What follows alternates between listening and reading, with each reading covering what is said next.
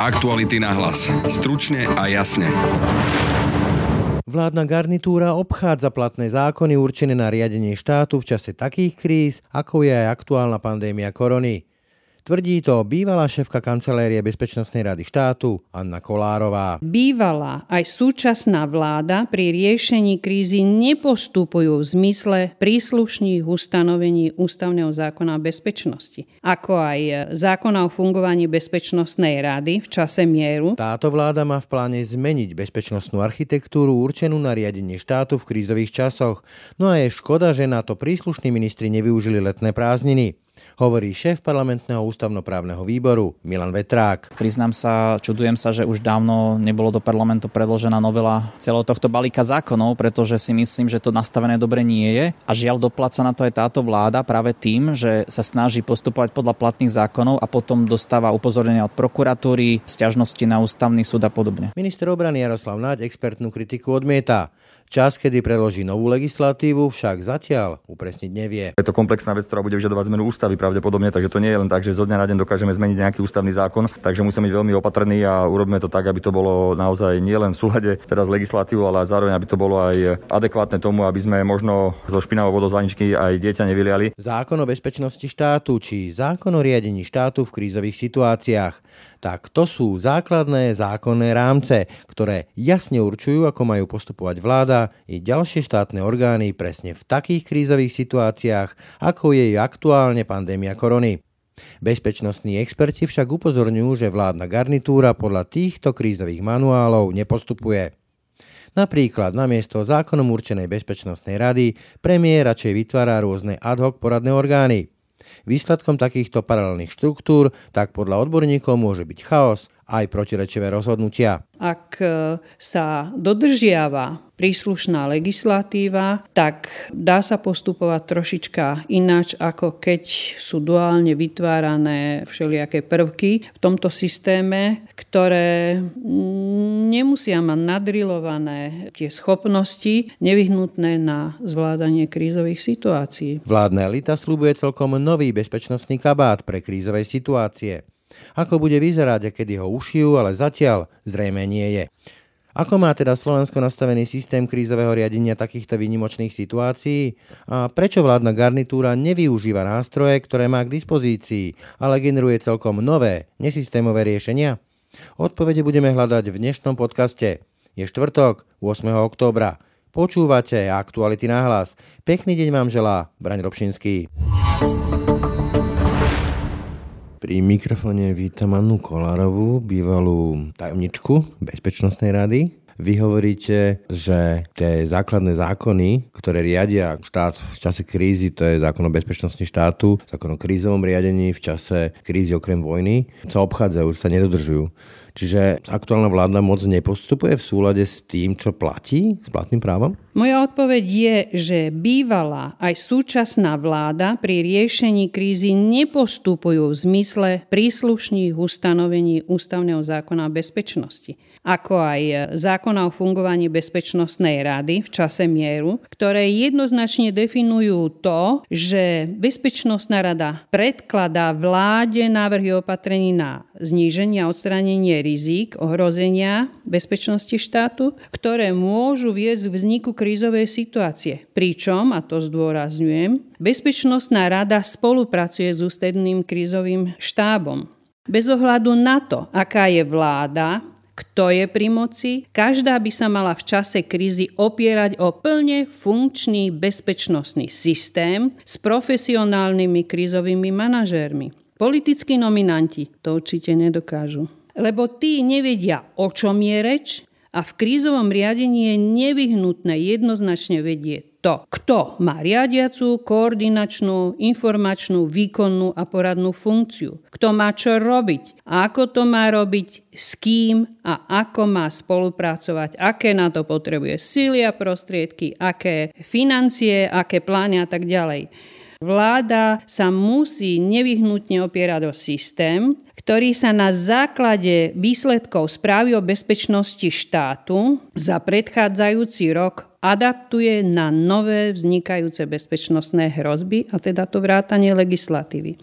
Systém, kde sú jasné, dané a hlavne dodržiavané pravidlá pravidlá preverované pravidelnými cvičeniami na rezortnej, nadrezortnej úrovni a celý tento systém musí mať nevyhnutne primeraný situačný prehľad a adekvátnu schopnosť reagovať. Dobre, ale teraz aktuálne vidíme, že sú spochybnené z procesnej stránky tie rozhodnutie pána Mikase, teda Úradu verejného zdravotníctva. Hrozí teda niečo podľa vás podobné, že všetky tie možné rozhodnutia nebudú platné, nebudú v poriadku, právne presne kvôli takýmto procesným veciam, teda spôsobu, akým sa príjmali? Na to musia jednoznačne odpovedať legislatívci. Ja len tvrdím, že jednoznačne bol vytvorený legislatívny rámec, v ktorom sa má výkonná moc štátu pohybovať. Bezpečnostná ráda má podľa zákona spolupracovať s ústredným krízovým štábom. Následne po zasadnutí ústredného krízového štábu všetky tie navrhnuté opatrenia majú byť posunuté do Bezpečnostnej rady, ktorá tieto navrhnuté opatrenia posudzuje na svojom rokovaní s tým, že vláde odporúča alebo neodporúča prijať navrhnuté opatrenia. Takýmto jednoznačným postupom je možné schváľovať vo vláde navrhované opatrenia. Sedeli ste na čele tej bezpečnostnej rady, ako kancelárie bezpečnostnej rady.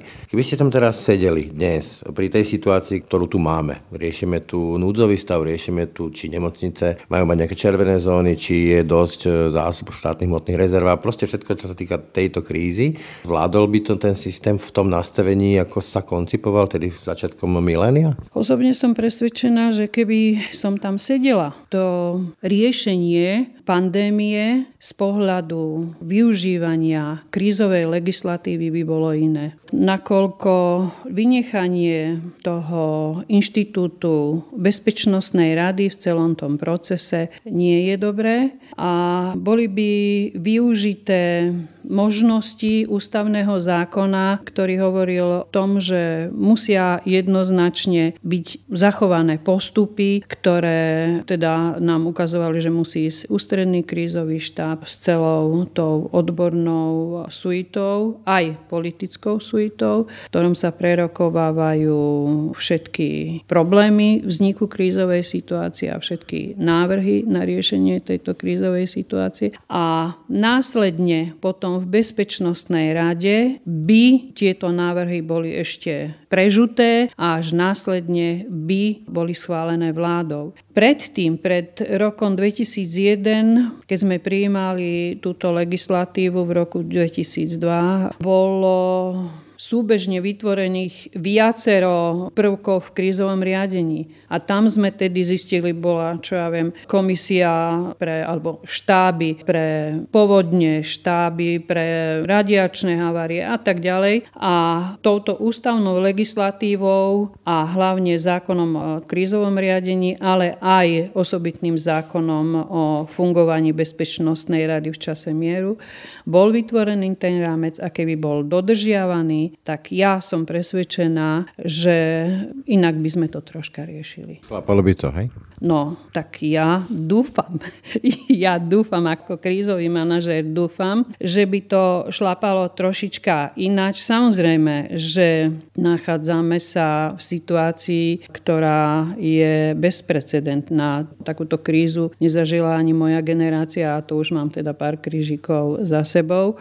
Ale ak sa dodržiava príslušná legislatíva, tak dá sa postupovať trošička ináč, ako keď sú duálne vytvárané všelijaké prvky v tomto systéme, ktoré nemusia mať nadrilované tie schopnosti nevyhnutné na zvládanie krízových situácií. To ja ako krízový manažér si dovolím povedať. Ešte by som chcela dodať to, že keď sa robil ústavný zákon o bezpečnosti, tak e, tam sme považovali za nevyhnutné vytvorenie nejakého analytického centra, ktoré sa bude zaoberať monitorovaním a analýzou rizika ohrození. A z tohto dôvodu sme navrhovali vytvorenie Národného situačného centra pri úrade vlády, teda priamo pri výkone štátnej moci, nakoľko dovtedy fungovalo len dočasné situačné centrum na ministerstve zahraničných vecí, ktoré však nevytváralo také podmienky na nepretržité monitorovanie a hodnotenie bezpečnostnej situácie doma vo svete. Také podmienky, ktoré vlastne tvoria základný predpoklad pre príjmanie zodpovedajúcich rozhodnutí na riešenie krízových situácií ale stále ešte nemáme. Bolo vytvorené Národné analytické centrum pri SIS, lenže toto je rezortné. I keď sa niekedy tvárime, teda politici sa tvária, že to je to Národné situačné centrum. Nie. Pri samotnej vláde vzniklo len okresané SICEN, ktoré neplní v plnom rozsahu tie funkcie, ako sa pôvodne plánovalo v legislatíve. Tu ešte by som chcela pripomenúť toľko, že v roku 2006 na základe tohto osobitného zákona o fungovaní Bezpečnostnej rady v čase mieru bol kompletne pripravený odborníkmi materiál riešiaci komplexne vznik tohto Národného situačného centra. Lenže silný boj o moc spôsobil to, že tento materiál bol stiahnutý zo schváľovacieho procesu a dodnes v tom plnom rozsahu, ako teda malo fungovať toto Národné situačné centrum, tento materiál nebol prijatý a tak ako som uviedla, funguje situačné centrum, ale v takom okresanom rozsahu. Vy ste boli pri tom, ako sa vôbec kreovali tieto štruktúry, napríklad táto bezpečnostná rada, predtým ešte rada obrany štátu. Bolo to nastavené aj na takéto situácie, lebo naozaj tá pandémia korony, hovoria aj odborníci, je bezprecedentná v tom všetkom, čo sa musí príjmať, a to nie len čo sa týka Slovenska, ale vlastne aj iných štátov. Je tá štruktúra nastavená tak, že myslela aj na takýto typ situácií? No, samozrejme, keď sa tvorí ústavná legislatíva, môžeme vychádzať z poznatkov, ktoré sme v danom období mali a nechceli sme ísť do úplných podrobností. Tam je jednoznačne vymedzené to, čo bolo nevyhnutné v ústavnom zákone riešiť lebo v tom čase bola zrušená Rada obrany štátu a konštituoval sa nový orgán v bezpečnostnom systéme štátu s ústavným postavením. To je veľmi dôležité. To je odpoveď na vašu otázku, že vtedy sme mysleli dopredu v tom smere, že sme do tohto ústavného zákona dali tento prvok a to je Bezpečnostná rada štátu, ktorá z inštitucionálneho hľadiska bola, ako som hovorila, novým prvkom v bezpečnostnom systéme štátu a jej vznik vlastne vychádzal z potreby posilniť bezpečnostný systém štátu.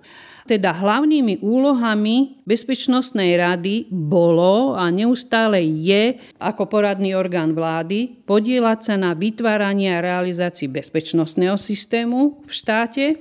A ešte dôležité je povedať to, že tento ústavný zákon jednoznačne prvýkrát vymedzil krízovú situáciu ako obdobie, počas ktorého je bezprecedentne ohrozená alebo teda narušená bezpečnosť štátu a ústavné orgány môžu po splnení podmienok ustanovených v tomto ústavnom zákone na jej riešenie, na riešenie teda vzniknutej krízovej situácie vypovedať vojnu, vyhlásiť vojnový stav, výnimočný stav alebo núdzový stav. Na území Slovenskej republiky sa za účinnosti tohto ústavného zákona o bezpečnosti od roku 2002 zatiaľ ani raz nevyhlásil výnimočný stav, pričom núdzový Núdzový stav bol vyhlásený raz v roku 2011, a to kvôli štrajku zdravotníkov, ako si pamätáme, a tento rok Z dôvodu koronakrízy to už bolo dvakrát. Dobre, máme nejakú bezpečnostnú radu, vy ste tam sedeli v tom eh, čase, keď ste tam pôsobili.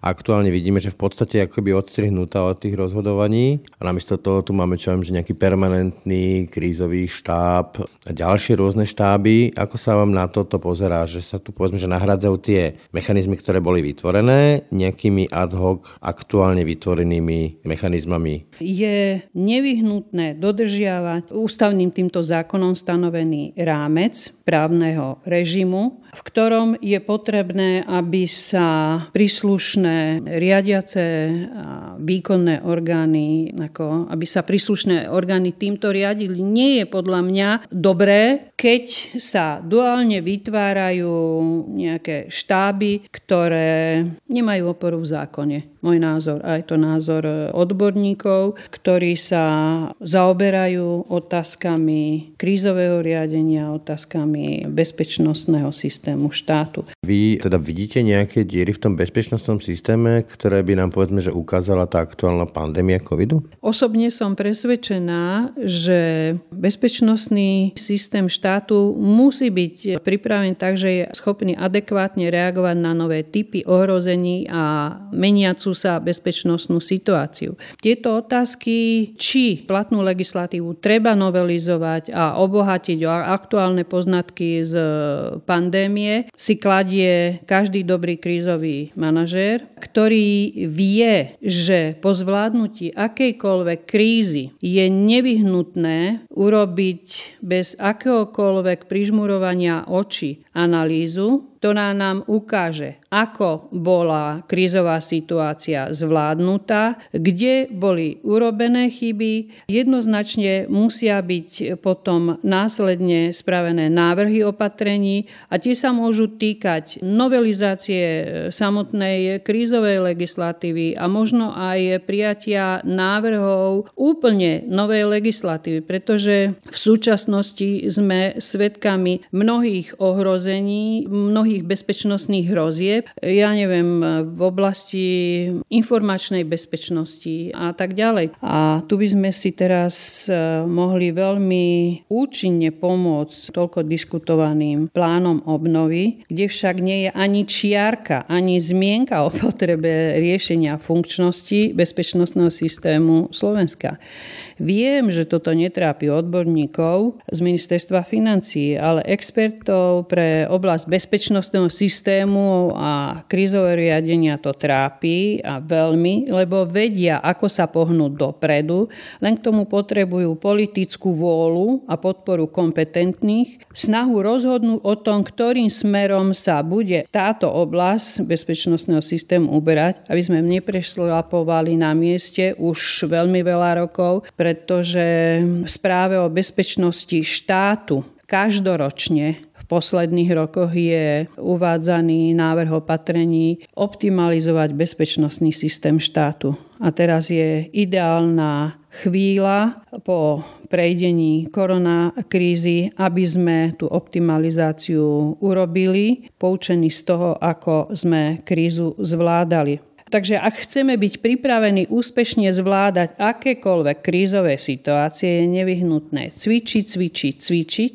na všetkých možných úrovniach. So širokým spektrom scenárov, kde sa nám e, ukážu všetky nedostatky. A tu zdôrazňujem vrátanie precvičenia hybridných a dezinformačných prvkov. Tomuto sa nemôžeme teraz vyhnúť, lebo toto nám prináša súčasná doba. A následne z týchto cvičení musia vychádzať závery, pre príslušné orgány v zmysle lessons learned. Toto je všetko potrebné dostať do mindsetu ako bežnú prax bezpečného fungovania štátu. A ešte by som chcela úplne na záver pripomenúť e, jednu dôležitú vec že v štátnej a verejnej správe, a teda aj v samozpráve nám chýba inštitucionálna pamäť. A z tohto dôvodu chýba jednoznačne veľmi dôležitá kontinuita. A v krízovom manažmente je veľmi dôležité dobre poznať minulosť, aby sme sa vedeli správne posunúť do budúcnosti.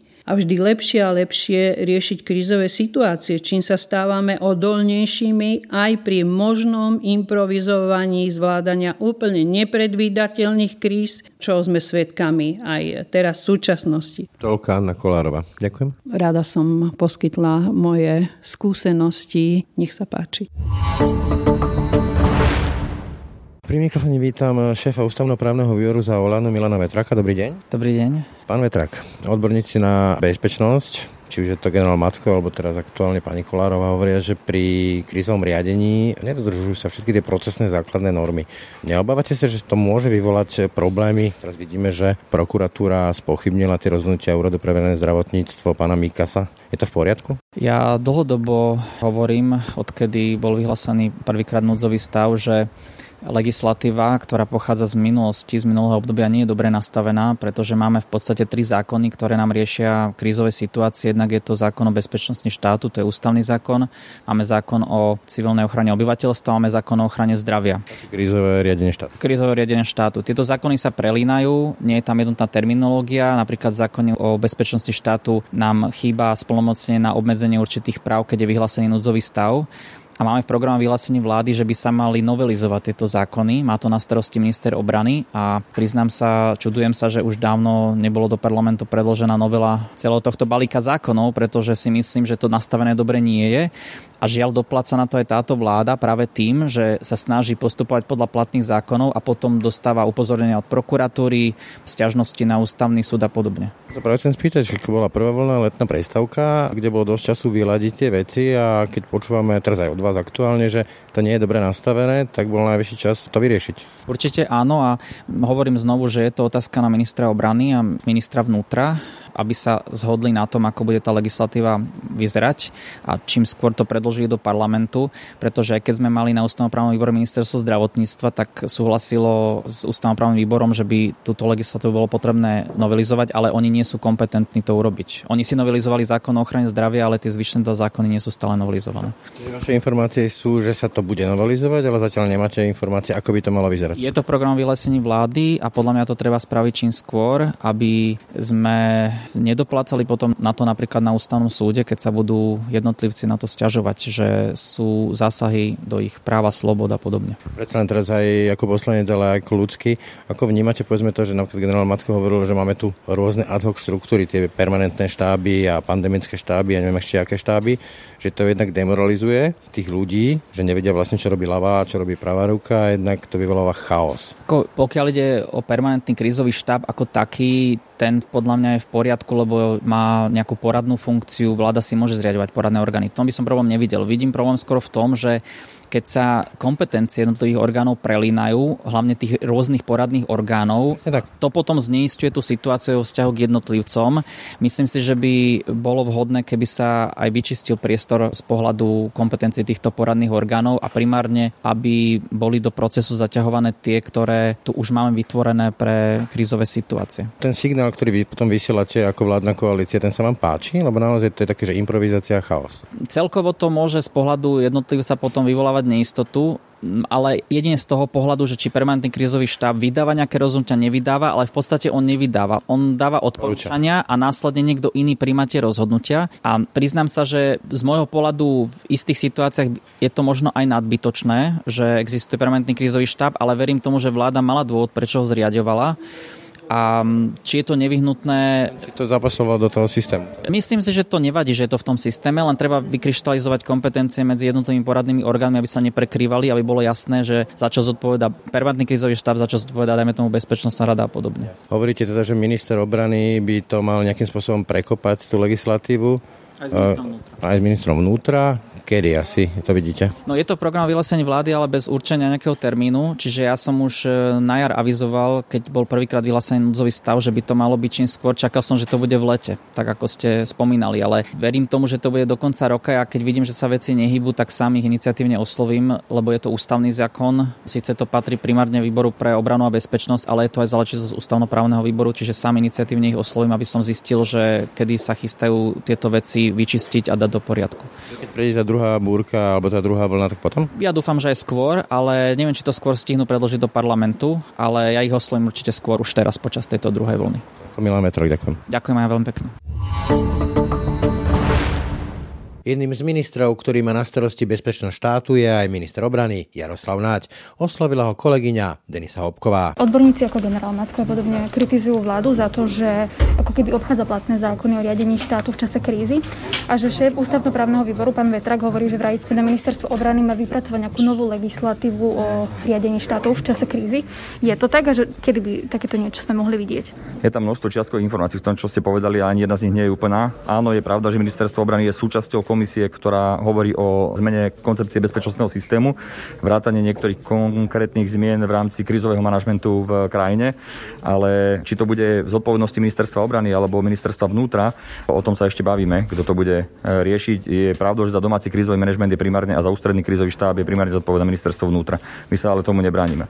Zároveň odmietam teda to, že by, tak ako to kdokoľvek hovorí, že by sme porušovali zákony pri e, realizácii opatrení v rámci núdzového stavu alebo mimoriadnej situácie. Práve naopak, na rozdiel od bývalej vlády sme vyhlasili núdzový stav absolútne v súlade s legislatívou. Takže keď mala byť nejaká kritika, tak mala byť na to, ako to bolo vyhlásené v prípade vlády Petra Pellegriniho.